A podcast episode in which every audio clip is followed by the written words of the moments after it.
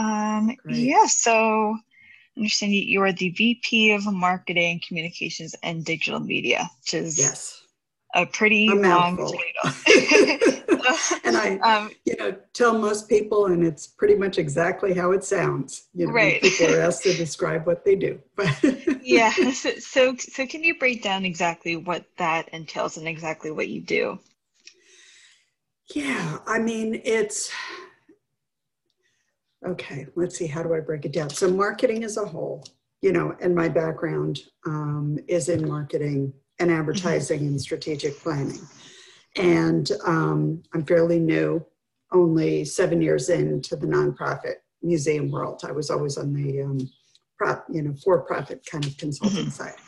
Um, so what that overall entails is um, overseeing and planning the strategy for all of the um, institute's, you know, marketing initiatives to primarily drive visitors into the museum um, but there are kind of other sub goals as well, but I'll use that as primarily. So whether it's advertising, public relations, um, digital advertising, social media, promotions, any really kind of marketing um, tool that's available um, to us. So communications, um, although it's broken out, which is really public relations, um, is you know is a part of marketing, but it's just it's broken out. So, and then digital media um, was added when I was originally hired three years ago. There was a separate kind of digital department. And um, that was problematic um, for, for a number of reasons because digital is so important to marketing. Right and so they had a chief digital officer and it wasn't you know who wasn't really playing well with everybody else in the organization mm-hmm. and anyway the decision was made to restructure and put digital under me so digital um, includes everything from website you know social media um, um, video we had a videographer before my my um, department's about half the size as it was pre-pandemic. But thinking mm-hmm. pre-pandemic, mm-hmm. you know, we had a videographer um, who was was part of that team as well. And digital encompasses both digital marketing, but also digital science communication, mm-hmm. um, which I think is also part of marketing, but it's much more, you know, mission um, driven. Right. You know, as as a very mission driven organization.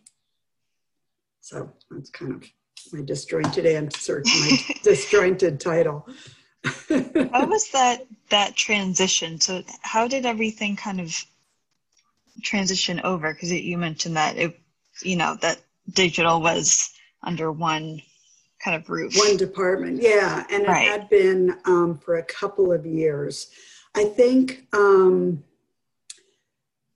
the transition the transition you know was was fine i think the challenge that i had is that um, the skills of the team that moved over to me was much mm-hmm. more science communication focused than marketing focused they're not right. they weren't marketers by you know trade so to speak so it was really you know working with them to look at the discipline you know, both from that marketing perspective, much more of kind mm-hmm. of a, mm-hmm. a, sales transactional oriented, as well as, um, you know, from a science communication standpoint and a more digital editorial standpoint. Like Joy Montefusco, who reports to me and is the director of digital on, you know, mm-hmm. editorial, her background is, you know, working as a digital pro- producer is dis- at Discovery Channel and, you know, other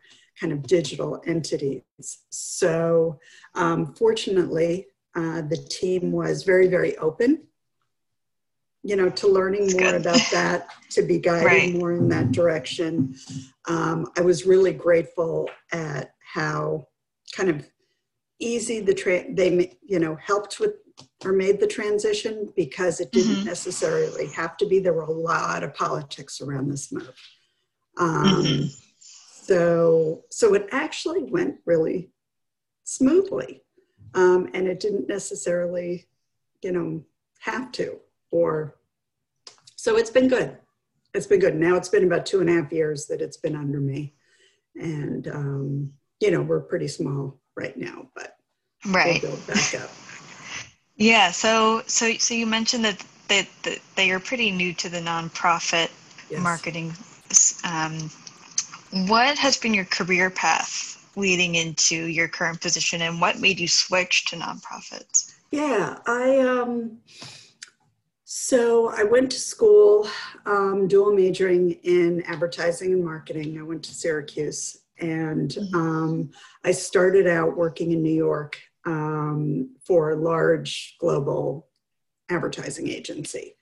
And I was in account management and strategic planning. And um, I was in, you know, stayed in New York for a number of years. And then I moved to um, Philadelphia and continued um, working for an agency. Then I had that moment when I was about like 28 where I was like, there must be something else out there. Um, so I went to kind of the what I'll call the client side, and I was working mm-hmm. as marketing director for Einstein Healthcare Network. I missed the, the, agency side. I went back to the agency side, um, and you know I loved it, and you know moved up, and I had you know a great career um, in it, and I really got to the point where. Um, first of all, it's very much when you're in an agency, you know your schedule is not your own. It's it's really long hours. Um, i had you know young twins. Um, i just got divorced.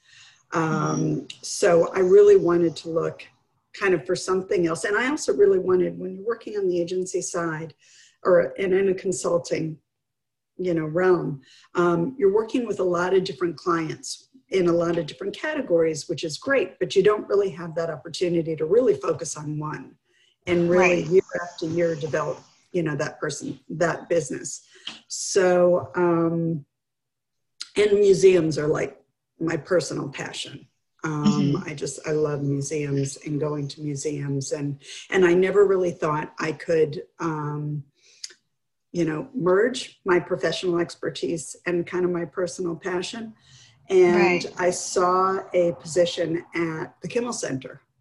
Um, and I thought, well, you know, that could be fun. You know, yes, I will take a substantial pay cut, but mm-hmm. um, mm-hmm. but you know that that would be interesting, and that sounds something that I'd really find fulfilling. So I went to the Kimmel Center. I was there for three years, and um, it was a great introduction to kind of nonprofit, you know, mm-hmm. arts and culture management.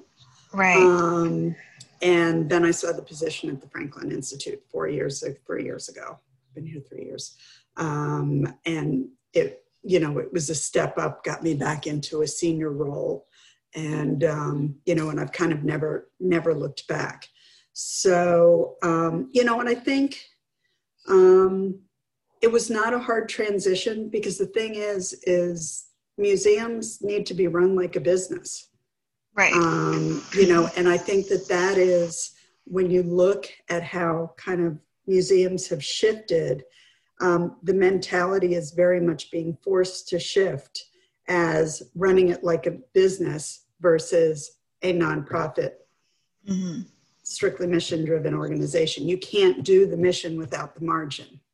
Right. So, um, the, the Franklin Institute, the current CEO, Larry Dubinsky, who is not a scientist, he's, he's mm-hmm. an attorney. Um, the previous CEO was a scientist, you know, very much understood that for the long term viability, it needs to be run like a business. And he right. saw value in bringing people from outside the sector to kind of help shape that. Um, so it's great. I mean, I love it. I absolutely love it. Um, it's just it's so fulfilling and it's so interesting. Um, yeah, and it's been great. How has, um, especially during the pandemic, do you find that the that um, that kind of mission based versus business based has that been has that shifted more to one end to the other? Yeah, it's been. I mean, we're you know obviously um, museums and the cultural sector have been absolutely devastated Right. um, in the past year. And we, um, like everybody else, you know, um, before the pandemic, we had about 310 employees and we now have 83. wow. So it's really stripped us back to our core, which is the Mhm. museum, and you know visitors coming to the museum. And we have had to um, pause, you know, or or put on hold some of the programming that that we did. Um, you know, things like traveling science shows, where you know Right. our educators were going out to schools. Um, um, our summer camp. I'm trying to think. Our youth programs, um, which are very much a core of our mission, we have retained. But a lot, you know, the science festival um, that we've done every year, that had to be put on hold. Um, all of the things that did not have kind of um, sufficient margin to be able to carry us through this. So it's been, um, it, you know, it's trying to look at a silver lining.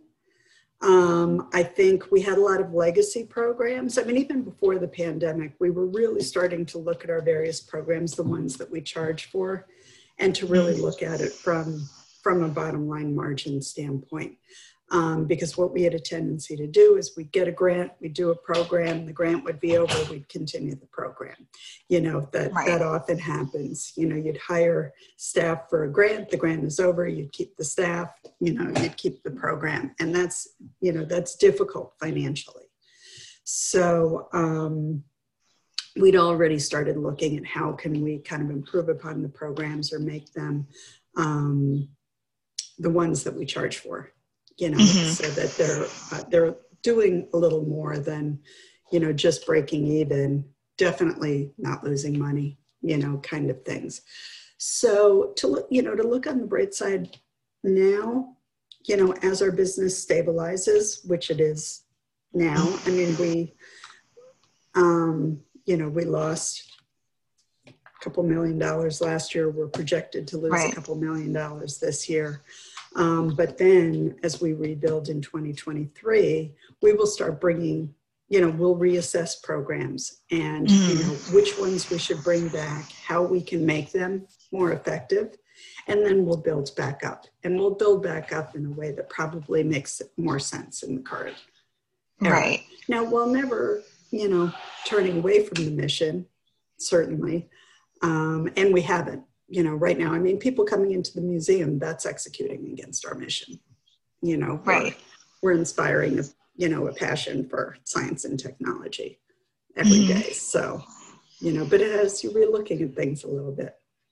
Yeah. Um, for so so I, I I was scrolling through your your social media um for Yeah. the the museum um social media. How did you kind of determine what programs to keep and which ones to add? How like what, was there any experimentation with that? Um,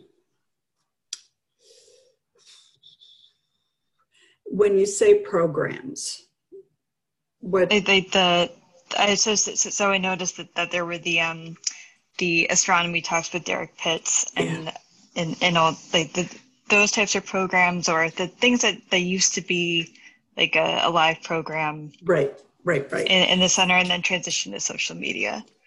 Yeah, I mean, what we had done, again, this is really pretty much what every museum has done in the past year, but I'm really proud of the job that we did, um, you know, in this regard, is when we when we were shut down in March, um, it became very, very important to us that um, we maintain engagement with the community, that they not forget Right. about us, both from a mission standpoint, but also you know, from a marketing standpoint, if you just like go dead for a number of months and then you reopen, Mhm. you're really putting yourself at a disadvantage. So we really needed Right. to maintain those relationships. And the only way we could do that was digitally.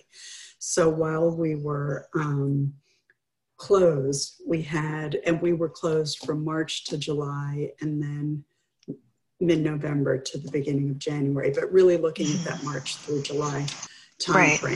Um, we uh, put together a strategy that had, um, we created something called Franklin at Home. Um, and on our website, there's a Franklin at Home section where you can kind of see all of the, you know, there were videos that we we produced. Um, it was a Spark of Science series um, that we had started beforehand, but then, you know, we continued and we had new videos um, that we did. We had um, live events. Each of our um, scientists uh, had a live event every week um, on Facebook Live. You know, did did a Facebook Live. We had um, kind of Zoom active, you know, um, events with children, um, particularly our members and children. That would be book reading activities, you know, things like that. Um, and we also, you know, backing that up with email and having, you know, we sent emails like, I don't remember now, four times a week or something, and we'd have activities and we'd have videos and we'd have science news. And so we were really, really out out there. And um, some of the, you know, the programs I think we're really successful. I was not expecting to be home today, otherwise I would have at my fingertips kind of what the engagement was.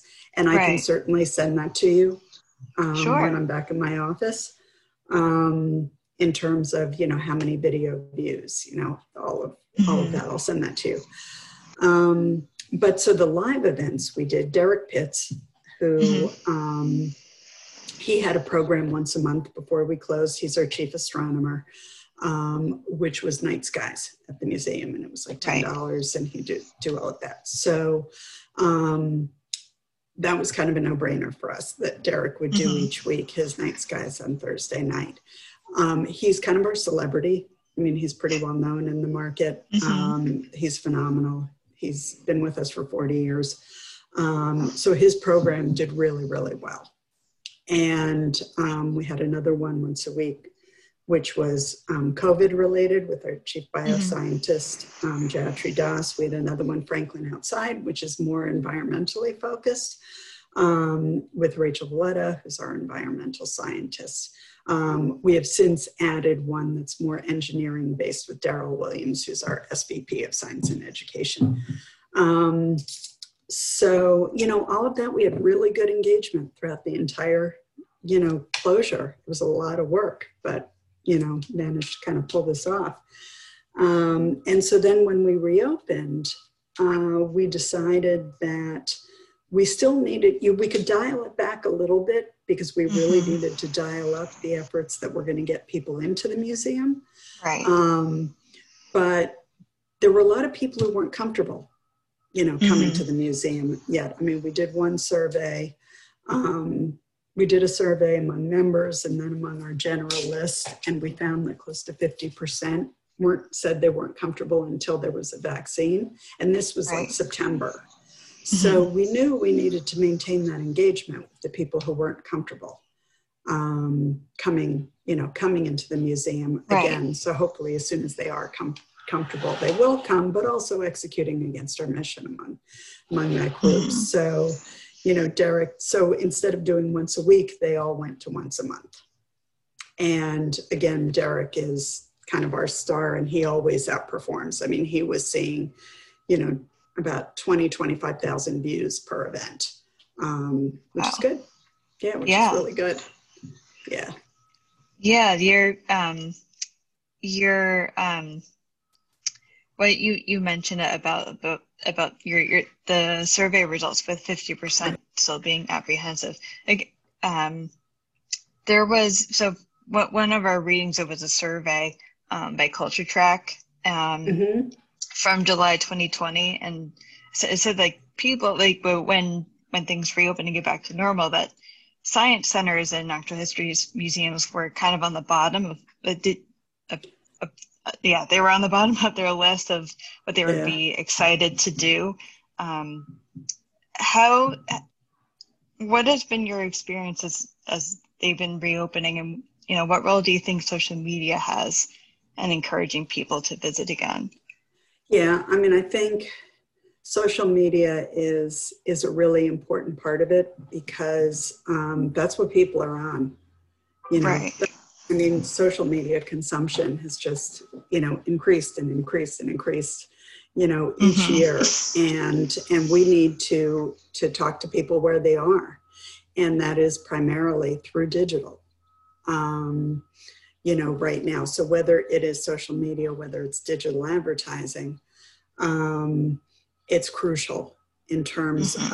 of you know increasing awareness you know obviously moving them through the whole marketing funnel in terms of increasing awareness as a reminder medium um, you know we use it for for timely updates like you know we're almost sold out this weekend you know make sure Right. you reserve your tickets early and in, in advance so it can be used for you know for for very different types of messages it also Mhm. gives you the ability to to test in ways i mean i'm very big on testing and learning and pivoting Right. you know based on the results so you know testing different types of creative testing video versus photo slideshows um, you know and then being able to seeing which audiences are most receptive to your messages and um, then being able to pivot pivot Yeah. accordingly so it's just such a flexible you know medium Right. um, that uh,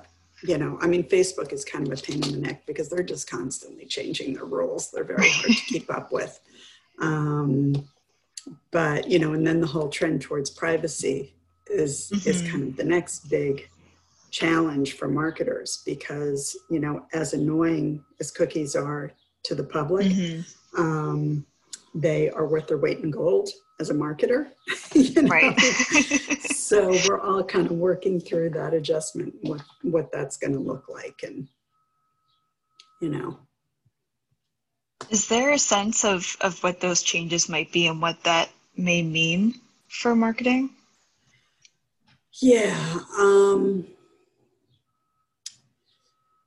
it's something we are still trying to figure out um you know and that my team is is talking about and trying to get a better understanding of and we had a call with our we have a media buying agency um, that we work with. And um, had a call with them last week again just kind of trying to better understand.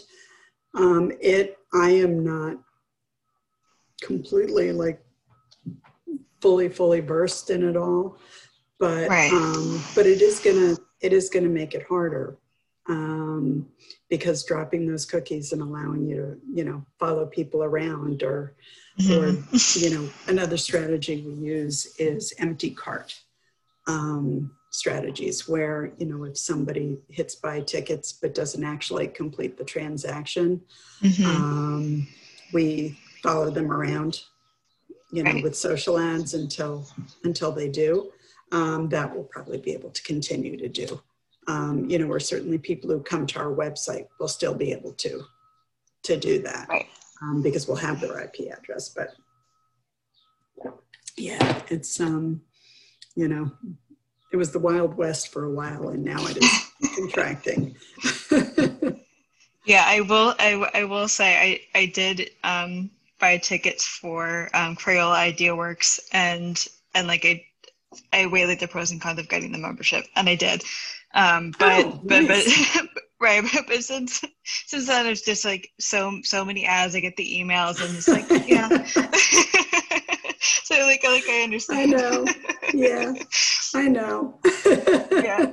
my but my my fiance is a marketing and works for a larger agency so like Oh, he okay. always tells me all the time like like yep i'm getting this ad because i went here and we went we walked Yeah. here so i'm getting this you know but sometimes it's nice because i'll be looking through facebook and i'll see like a dress or something i want and i'll look Right. at it and i don't really feel like buying it right now but now i know it's going Right. to keep getting served up to me but where Yeah. does your uh, fiance work he works for kinetic and well, okay. for for new york um, oh okay on, on their on their on their digital team oh great yeah well so congratulations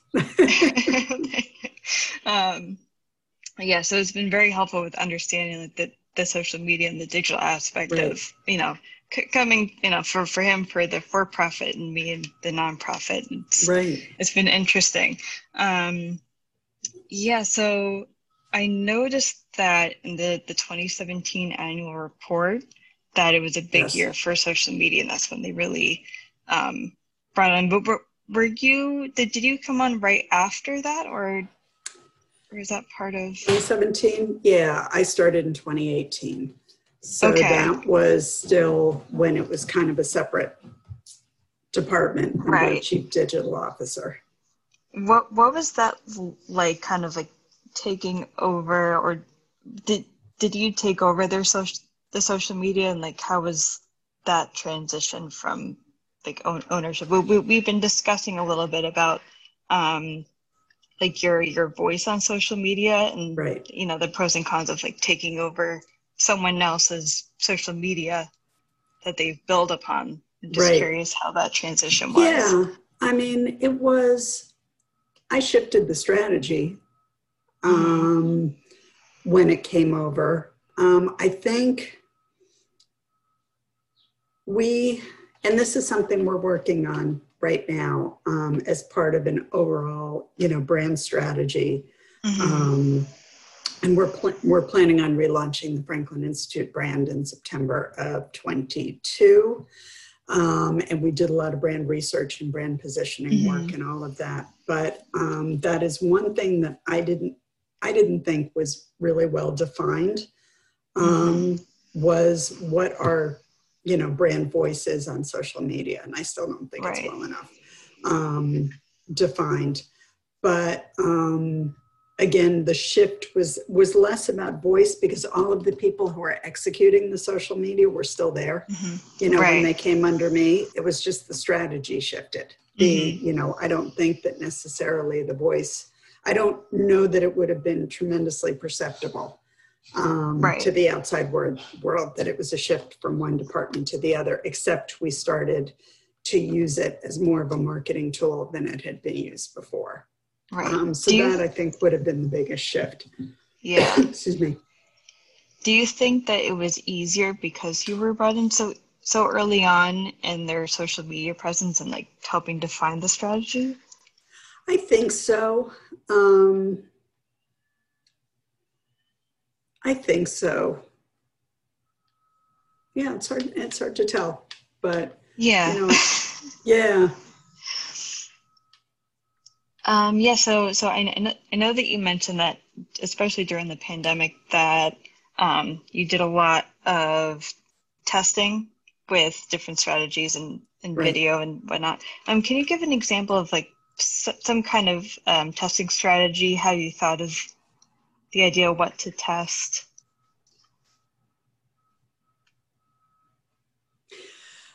the testing that we're doing is really more um, on the advertising side. Mm-hmm. um, and and the digital advertising side. Um, so, for example, um, I'll give you I'll give you an example of how you know, and I'm not sure that this completely answers your question, but you know, digital analytics enable Mhm. us to kind of fine tune our strategy Right.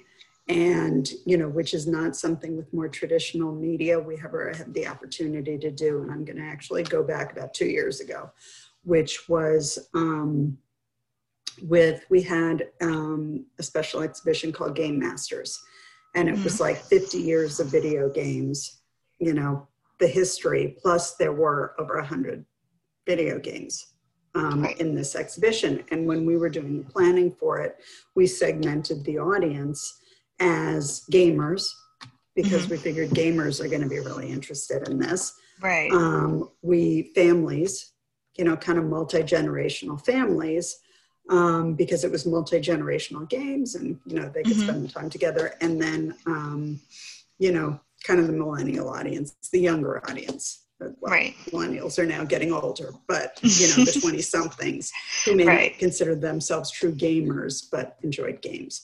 So we executed against those three audiences. You know, we placed social media against all three. We bought digital advertising, display mm-hmm. advertising mm-hmm. against all three.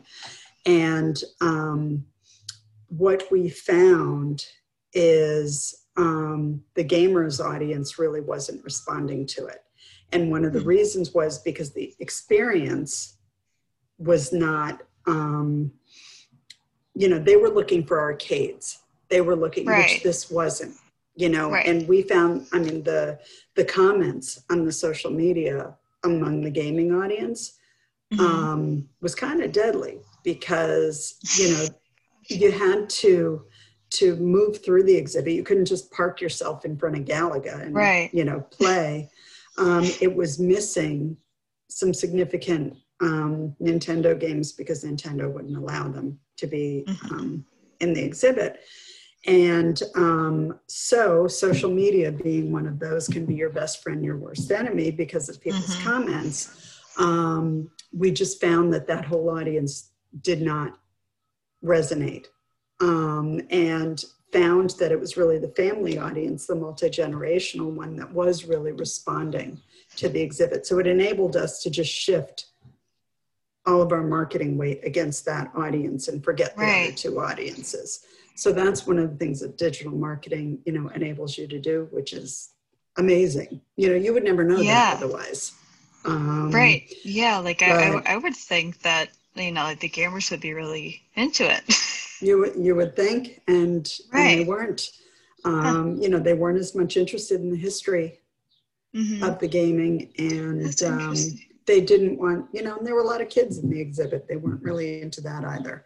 So, um, yeah so that that was really interesting and then we do you know smaller tests i mean i consider email marketing you mm-hmm. know of a digital realm we do realm we do a lot of a b testing with headlines you know with types of content you know we'll do a b testing um, in paid social media with video you know mm-hmm. for i think of crayola right now you know we right. have um, exhibit videos we have you know more static carousels um, with photography that's in the, the exhibit. And one of the things that we find is, and, and it differs by exhibit, which does better. Sometimes video does better, sometimes the slideshows mm-hmm. do better. So, you know, we'll, we'll test it, we'll see how much engagement we get, and then we'll shift, you know, the weight towards towards that tactic. In terms of the live programming, we haven't really tested as much. I mean, we were able to do what we were able to do, honestly. so, right. You know, yeah, based on the expertise of our scientists.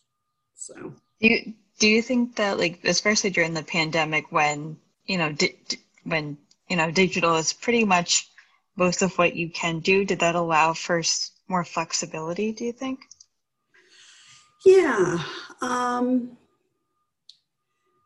I think, um, yeah, it definitely allowed for more flexibility. It also, you know, was one the thing that was interesting too is it was a period of time where the entire organization was focused on digital and mm. generating digital content and i mean it really broke down the silos in the organization which was kind mm-hmm. of nice i mean we had everybody contributing to to creating digital content. Um, and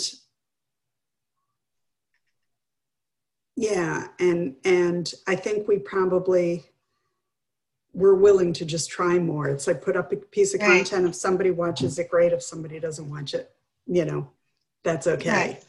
Um, but we were really able to focus on it. Yeah. Do, do you think that those effects of more people being involved in digital, do you think that'll have a lasting effect? I think you know it's funny because another thing that we're talking about that we haven't talked about at all is we're we're mm-hmm. very much working on what our digital strategy going is going mm-hmm. forward, and um, you know digital cons- media consumption increased so substantially, and I'm, I'm talking about right. streaming, you know i mean people were home and you know the number of different um, services that people were subscribed to you know whether it's the the hbo max the you know mm-hmm. the netflix the, i mean goes on and on and on um, is has so expanded. I think it's going to contract. I think Mhm. it's going to still be um, at a greater level than it was pre-COVID in terms of, of digital and streaming media consumption. Um, one of the things we are very focused on for what should our digital strategy be going forward is can we monetize it? Because this is the other big que- strategic question that Right. museums, I think, are having right now. And because it's very hard to sustain really high quality digital content Mhm. if you can't monetize it. Um, Right. We don't have big margins, you know, and digital content can be expensive. So, I mean, we Right. had been working through a strategy with a consultant that um, is a very cool idea. It's an expensive idea to get off the ground, but it was a subscription based, multi platform um, digital product. Um, and so it would be, you know, video, um, podcasts, live events, gaming, you know, all very Mhm. focused on science. Um, and we'd modeled it all out, but it's very expensive to get off the ground, and we're not in a position to do it right now. So, what we are planning on doing in the next year, because again, I'm relaunching the Franklin Institute brand in September of Right. October of 2022, and I Mhm. want a significant digital to be co- digital content to be so this is like digital marketing moving away from digital marketing digital content to be a significant portion of the offering um, of the franklin institute to complement both the in-museum experience but also to um, impact people who might not be as inclined to come into the museum. We did a whole audience segmentation in our highest opportunity audiences and found you know that some are are you know definitely you know high consumers of the museum. The others are very interested in science content but Mhm. unlikely to come into the building. So how can we serve our mission to all of them? So um, because this digital platform that i was talking about we're just not in Mhm. a position to fund to get off the ground right now and it's you know one of those high risk high reward kind of Right. projects. Um, we're going to be experimenting in the in the next year with different kinds of video content um, podcasts. Um, i think probably the night skies with Derrick Pitts. Um, um, i want to do a podcast with him that's going to look a little different. I don't know we haven't figured out the format of the podcast but because he's so popular to see if we can really build an audience around that. Um, Yeah. you know maybe our digital content is a you know add on to your membership. For an extra $20 on your membership you can get access to this you know video and podcast content. Right. um, joy Montefusco and i are really working through this strategy right now. Um, and and i'm excited about it and we're hoping we can figure out a mo- way to monetize it. Um, and i think we can. Uh, it's just test you know we're going to test some things see what kind of audiences because there's a lot of competition out there for digital Yeah, content. and I mean th- that there was another survey that I saw where like people are still inclined to purchase like subscriptions for education content. right So, it, so Yeah. yeah. I think there's, you know, or there's, I don't know, there's a lot of opportunity. And, you Right. know, I just need to put, I mean, we've talked through the strategy. I mean, we started last week, you mm-hmm. know, and, and it would look different from the digital content we're putting out there right now. And we had looked into as part of this digital content platform that I had mentioned, um, Mhm. gone so far as to talk to um, directors and content producers of video that we could license, we could repackage. We were talking to the BBC, um, we were talking to the BBC equivalent in Japan. Um, you know, that there's a lot of content out there that we could white label and kind of repackage. So Mhm. it's exciting. We'll see. Yeah, it sounds exciting. Yeah, next Huh. year and a half. Yeah. It's going to be a big push. yeah, I've I've seen like more and more museum based podcasts like from the Met and Mhm. Smithsonian and Yeah. all that. That's interesting. I feel like it would also possibly be attractive to different like older audiences too. Mm-hmm. Yeah, I think yeah, so too. Yeah, it's a good idea. Thank you. um, yeah, so now that we're we're towards the end here, um, but so what is the greatest piece of advice you would give an aspiring museum professional interested in, in digital media?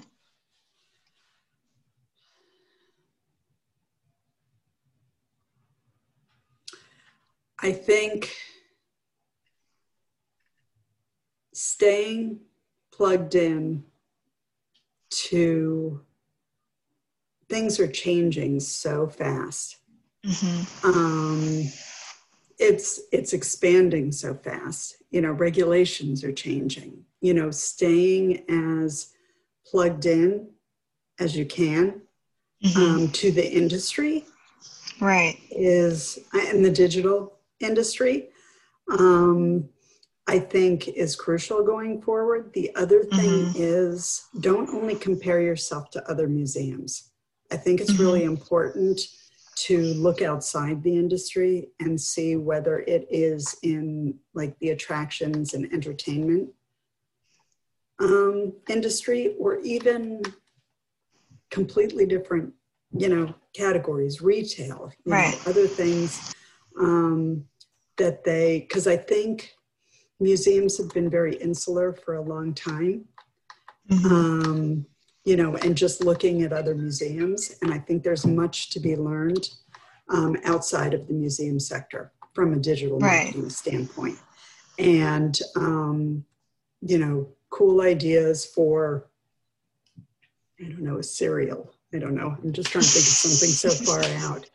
Right. You know, can be learned from and thought about, you know, how how might something work. I mean, there's so much creative creativity out there right now mm-hmm. um, that just really staying in tune and not getting too pigeonholed into just museums.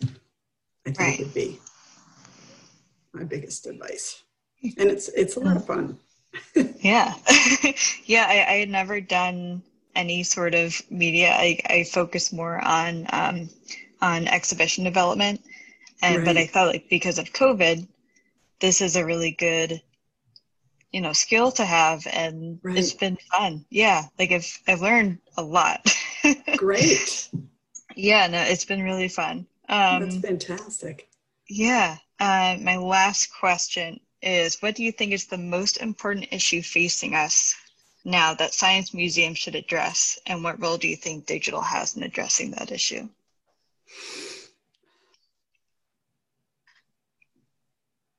i think one of the most important issues um, is shifting the orientation towards more of a business minded focus mm-hmm. um, i think like i look at for example ASTC, um, which is the association of science and technology centers mm-hmm. um, you know, the trade association, so to speak, for us. And it's funny because you go to these con- these um, conferences, and ninety five percent of the sessions are on education and mm-hmm. um, are really on the education piece and are very much on the mission pieces, which is really important.